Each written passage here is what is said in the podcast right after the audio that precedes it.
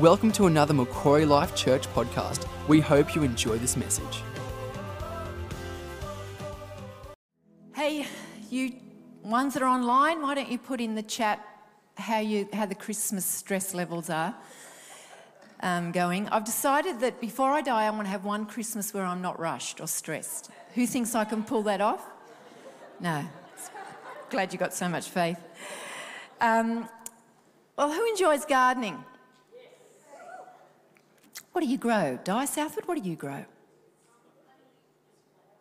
Flowers. Good, good. Ian? Weeds. Sophie? Yeah. Good. Fred? What was the question? Fred grows beans. Well, um, Mark said at the beginning of the year came back from Bunnings with a mixed bag of seeds. So all year we've just played guess what plant that is. And I was a bit bemused. I thought, I think you're supposed to be more intentional, but we've been married for 38 years, so many years I stopped, tried to, I've, try, I've stopped controlling him. Um, but I was delighted with this one, the sunflower. One little seed brought a harvest of beautiful yellow. And the title of today's message is The Power of the Seed. And it's okay in the Zares garden to play Guess This Plant, but not really in your life. If you want your life to be fruitful and produce a harvest, you have to be more intentional than the Zares. God breathed into you. You have his DNA and he has created you for fruitfulness. In fact, he has created you and prepared good works before you were even born. So it is up to us to be intentional and not play guess what plant or harvest that is. You are not a mixed bag of seed from Bunnings. And Christmas is all about a seed. We read about the prophetic seed in Genesis 3. Adam and Eve, the first two humans that God created, He gave them a free will, but they decided to go their own way, do their own thing, and God was ticked off.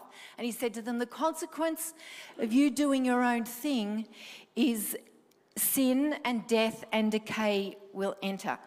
And thanks to Adam and Eve, we are all born into that line. We all inherit that sentence of death and decay. And that's why we've all got limited um, lifespans and we get older. When we look in the mirror, we think, who is that person? In Genesis 3, God addresses Adam and Eve, but then he does an unusual thing. He actually speaks to Satan. And this is what he says He says to Satan, I will put enmity between you and the woman in other words, God says, I'm going to place hostility between Satan and humanity. Satan hates humanity, and humans don't like Satan. And then he says this God says this, and between your seed, Satan, and her seed, there will also be hostility. So this is prophetic. He's beginning for the first time to talk about the seed that will come from heaven to the Virgin Mary, the Messiah would be the seed of the woman, not the man. And then he goes on to say, And Satan, you shall bruise the head of Christ, and you shall and you shall bruise his heel. And sorry, and Christ will bruise your head, Satan, and you shall bruise his heel. And I'm sure Adam and Eve are thinking, what is that all about? But the Bible is a story of seeds the seed of the woman, Christ, the one that we're going to celebrate at Christmas, the seed of the serpent and the seed in you. There is a battle between Satan and the seed of the woman, and there is a battle for your seed, for your potential. The enemy doesn't want you to complete and finish what God has for you. Satan messes with everything that reminds him of God. Satan hates God. So anything that is made in the image of God, he messes with. He doesn't like fruitfulness. He doesn't like productivity. He doesn't like faithfulness. He doesn't like any of the, the fruits of the Spirit. It reminds me of reminds him of God. He's at the moment in our culture messing with and trying to redefine the two finest things that God created. What was one of the first things, the finest things God created? male and female, the two finest creations. and he's messing with that. Satan resists multiplication because it reminds him of the image of God. He hates humans. The phrase, you will strike his heel, refers to Satan's repeated attempts to defeat Christ during his life on earth.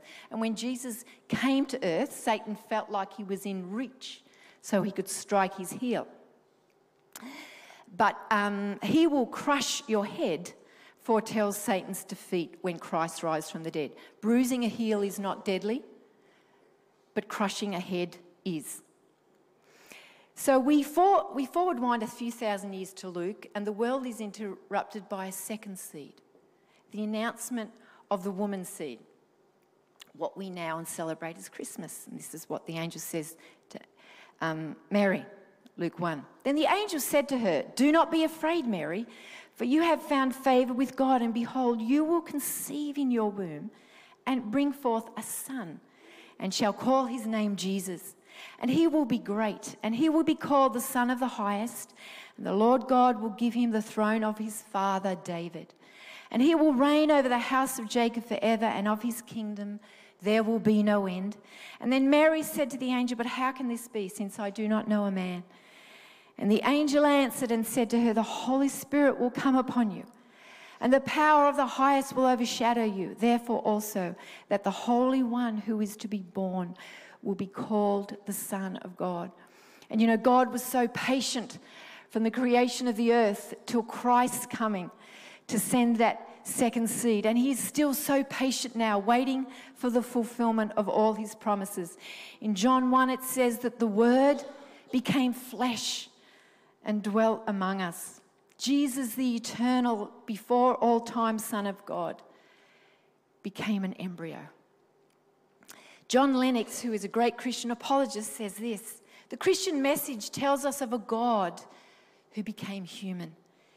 Humans actually take seriously the thought that they can turn themselves into God by technology. But why won't they take seriously that there is a God who became human? Humans have a hope for the future of changing themselves into something more desirable so they can live forever and be happy all the time.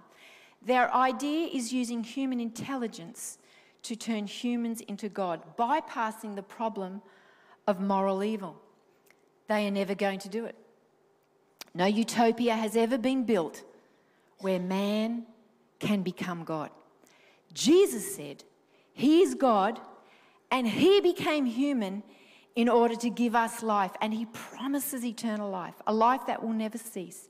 He promises that He will rise from the dead and live, and we will live with Him in another realm that is more real than this one. And that's why Christmas has got so much hope for us. We know that there is no utopia here. But one day, because of Christ's seed being in us, and because he rose from the dead, that we will also rise from the dead with him. But the moral evil, the sin, is dealt with because Christ took it on the cross. And so, Christ, the woman's seed, the second seed comes, and the Bible calls it an incorruptible seed, a perfect seed, a seed that is not under the curse, an eternal seed. And of course, that's why Christ could not be killed. When he died on the cross, he left his body here, but he inherited a glorified body because you can't kill the eternal seed. And um, the beautiful thing is, when, when we are born again, when we receive Christ into our lives, the Bible says that we're born again. Why is that? Because we're born into an eternal kingdom. And now you have two lines. The Bible said there's a first Adam, which was Adam and Eve, and there's a second Adam. So Ros has a natural line which comes from Marg and Jack, and you have a natural line too, the egg and the sperm. But you have a second line spiritual line that is Christ, that is eternal. In 1 Corinthians 15, it says this I love this scripture. For our earthly bodies, the ones we have now, that will die. And Greg, you've seen that with your, with your dad. If you've ever been in a deathbed, you see death coming, don't you? You see the body letting go. But listen to this scripture um, our earthly, earthly bodies must be transformed into heavenly bodies that cannot, that cannot perish, but will live forever That's what I, when I get older and I look at all the funny things that happen to your body, I think, yes, I'm getting older, but one day I'm going to be 24 again. when this happens, then at last the scripture will come true. Death is swallowed up in victory. Oh, death, where then is your victory? Where then is your sting? And I, I tell you why I love this scripture because it reminds me really death is just a change of clothes. And I'm not belittling death.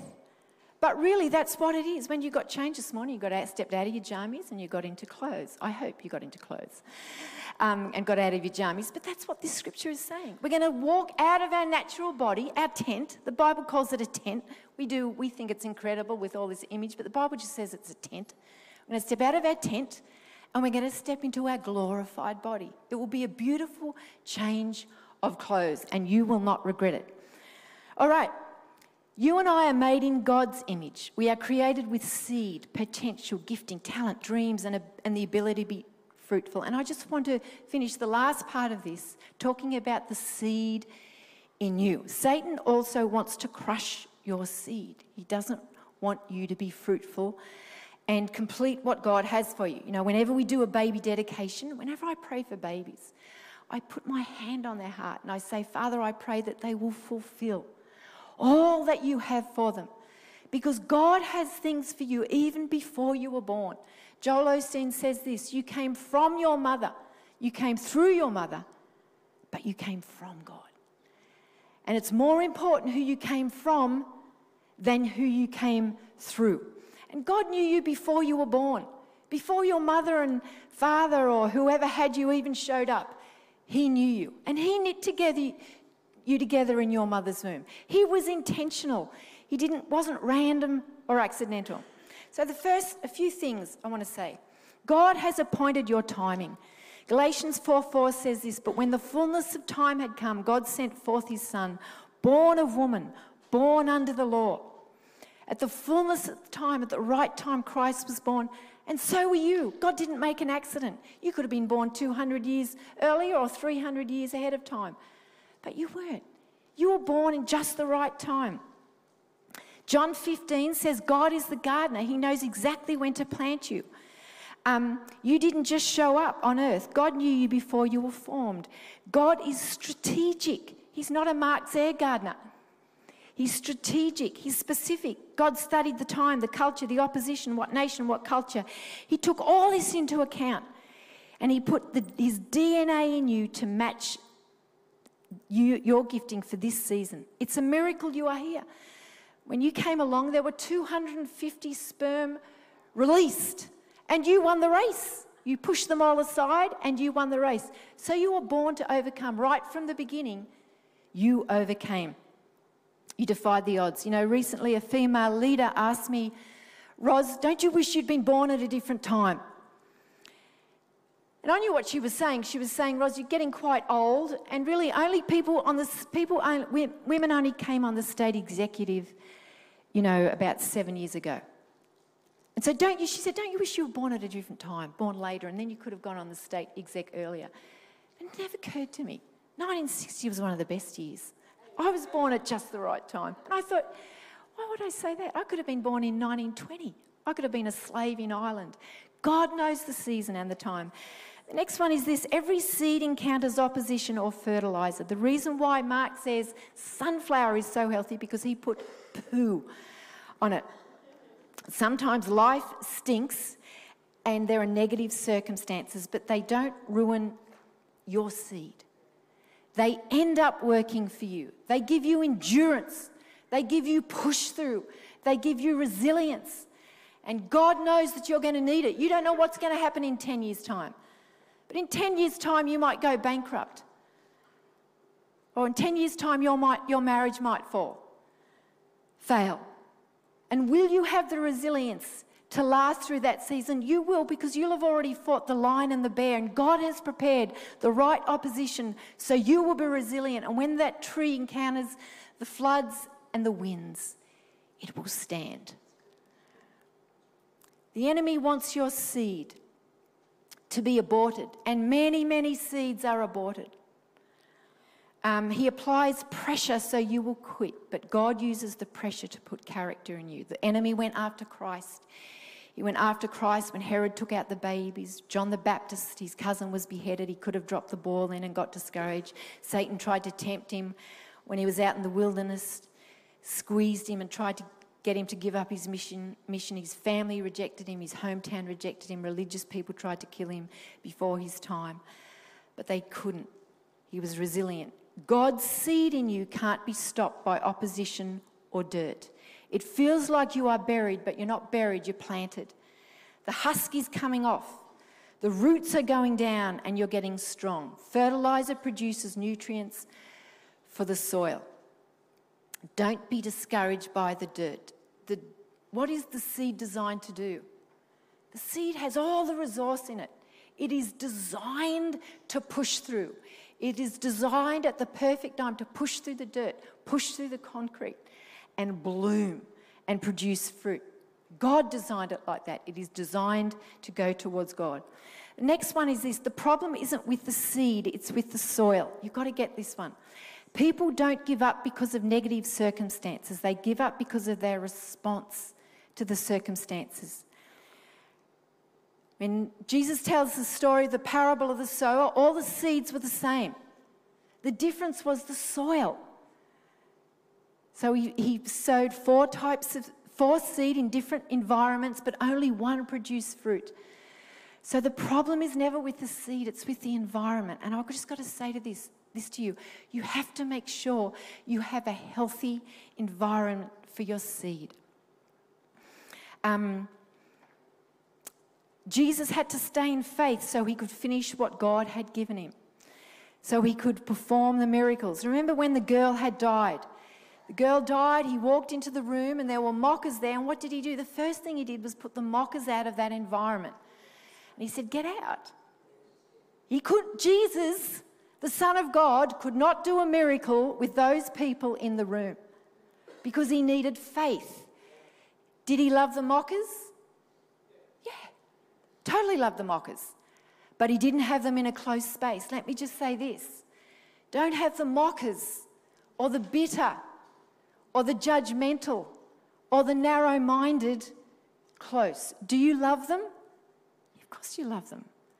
But the seed in you is really important and it needs faith. You know, early on in our ministry, church was in the first year and we'd got to 60 people. And someone said to me, they said, Ros, when the church gets to 60, the church always does it gets to 60 and then it just falls apart and implodes. And you know, I went home to Mark and Mark was trying to rest, having a sleep, trying to stay in faith. And I said, Guess what, Mark? I said, when this church gets to 60, someone told me, and they've been here a long time, the church completely implodes and falls apart. You know what Mark said to me? He said to me, Get behind me, Satan. Bobby, you like that one? Do you know why? Because he was protecting the seed and the dream God had given him for this church. Did I get offended? No. I thought, he's right. I'm Peter. I've got to grow up. He couldn't have led this church with a wife that dragged him out of faith. Be very, very careful who, ha- who you have close to you. Your seed will not multiply if you don't plant it in faith. People get disappointed all the time. I tell you what happens you get disappointed. We all get disappointed. Look at, look at us. We all disappoint one another. We get disappointed, but what happens then? We get offended. And then we get bitter. And then we produce a harvest of bitterness, the Bible says, that can um, be toxic to others. All right, leaving the seed behind. Jesus had to lay aside his glory and say goodbye to the Father and the Holy Spirit. Like, just imagine it saying, Oh, good, goodbye to that. And then Jesus says, This is who you're going to be born. You're going to arrive in a manger. Like, you'll only be around for a little while. There's not going to be a big hoo ha. Only shepherds will come and see you. There's not going to be a big hoo ha. Herod's going to kill all your mates that you could grow up with at school. And then you're going to have to move to Nazareth. Your family's not going to love you in the end. They're going to um, not believe in you. These are going to be your friends. These 12, one's going to betray you. Like he laid aside perfection for you and I. For the harvest, it says. But he laid aside his mighty power and glory, taking the disguise of a slave and becoming like men. You know, when a dry seed comes into contact with moist soil, the seed begins to take up water through the seed coat. And as it takes up more water, the seed expands and it has to leave the seed coat and the seed behind. In your life, many times you're going to have to leave the, leave the seed behind, what it, what, what it was. You know, when I left teaching behind, I loved teaching. It was a great seed for me. It was familiar, it was comfortable, good superannuation, good pay, great holidays. But God called me into the ministry. I had to say goodbye to that seed. In your life, sometimes God will say you have to leave that seed behind. And you think, I love that seed. That's what you're doing. I love Valentine. It's familiar, you know it. But God has another harvest for you. So you have to lay it aside. And that's what the Bible says in John 12. Most assuredly, I say to you, unless a grain of wheat falls into the ground and dies, it remains alone.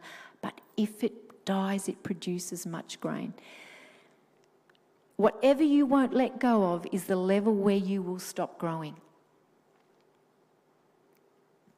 You know, a couple of weeks ago, my daughter, who works for Micah, told me about a speaker she'd heard. It name's Asuntha Charles. She's a CEO of World Vision in Afghanistan and now works with the Taliban. She's an incredible Christian who felt the call of God. She's decide, decided to stay celibate. And the night the Taliban took over, she got the call. Do you want to leave? We all remember that night watching that on the television. She got the call, Do you want to leave? The king's left. People are scurrying to get on the planes. Most of the charities are leaving. And you know what she said?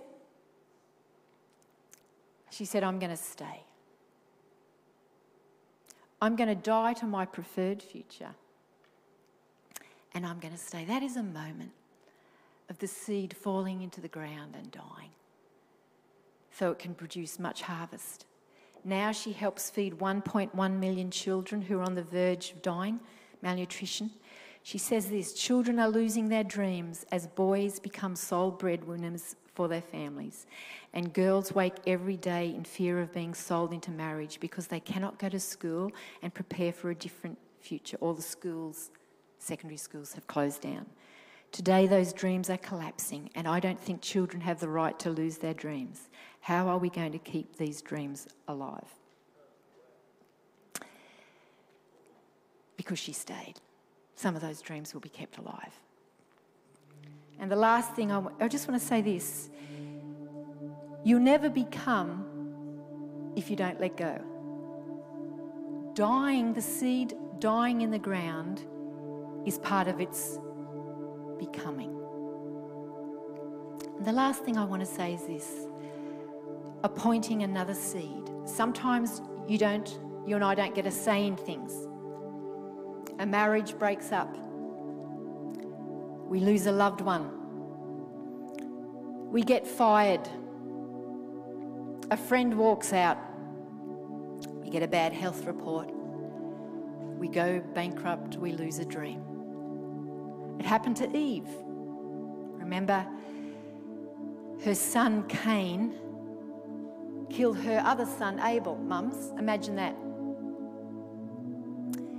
She had so much grief. But then she fell pregnant again, and it says in Genesis 4. And Adam knew his wife again, and she bore a son and named him Seth. For God has appointed another seed for me instead of Abel, whom Cain killed. And when that happens, if you can stay in faith, if you can stay in the ground sometimes when it's dark, knowing that the light will come and that God is good. God will appoint, and God, I know, will appoint and has another seed for you. When my daughter was 19, we got a phone call from her, Ellie. I asked her if I could share this story.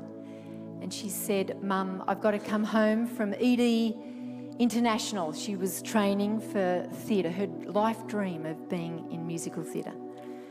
And so we went down and picked her up, and we met with the principal. And Elle spoke to the three of us, and she said, I've got to pull out because I've got an eating disorder. Now, we knew she'd had struggle, but it really, in that environment where they say to you, those thighs will never get a job, she knew that she couldn't get healthy. So we took her home. There was a lot of grief. There was four years of healing back at Newcastle. And a lot of people in this church helped with that healing process. But you know, along the journey, she had to let go of that seed. And a few years ago, a prophet prayed for Beck, my eldest Beck, and said, Have you got a sister? I've got a. And Beck said, Yeah, I've got a sister. And she said, I've actually got a word for your sister. And this was the word this lady had for Elle. Her feet have been facing one direction, but God is replanting and redirecting her feet in a whole new direction. She feels like her dreams have been completely crushed, but God is saying there are new and fresh dreams coming, better than the old, completely new and different to the old. There will be showers of blessing in the wasteland showers that will come and wash away everything that has stuck to her. We pray that her thinking would be fashioned towards the mind of Christ and become all she was created to be new directions, new dreams, better than the old. The appointed seed is better than the old. You know, she's in her last year of doing psychology and just absolutely flourishing. I want to pray for a couple of people this morning. And in a minute, I'm going to get you to stand up. I'm going to pray for those who feel like they're in a process of leaving a husk or a seed behind. And you just need some encouragement to keep on that journey in the grief of letting go of that seed. And I want to pray for others who you need God to appoint another seed, a seed you see to left, left behind God is appointing another seed. And if that is you this morning, I want you to stand.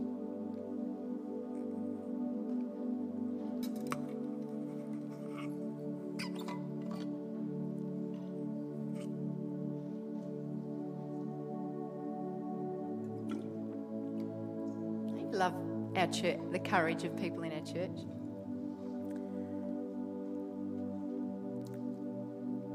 Your eyes, those ones who are standing. Brody, God says it's coming. He's got the perfect time. You're not sure of the timing, but if it's too early, the seed won't carry what it's meant to be, and it won't be too late. Trust His timing. Kazi Kempfi, God says, You've been so faithful to Him. Let that go and give it to God and see what He will do. Stay in faith. Guard your heart. Rhonda, He's going to appoint another seed. You, you need to trust Him. You need to trust Him. He's going to appoint another seed. Lord Jesus, I pray for these ones standing right now as they open their heart in faith. You can trust Him, Tony you can trust as they open their heart in faith. I pray that you will encourage them, God. And they can't see the seed, but don't rush ahead.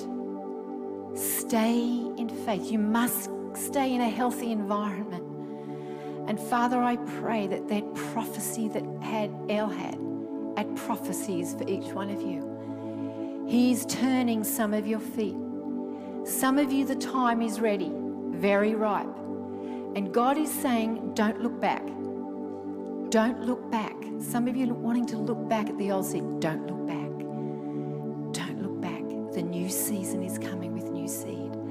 So, Father, anoint them, protect them. Thank you for the testimonies of faith in this room of these ones who are standing. In Jesus' name, amen. Thank you.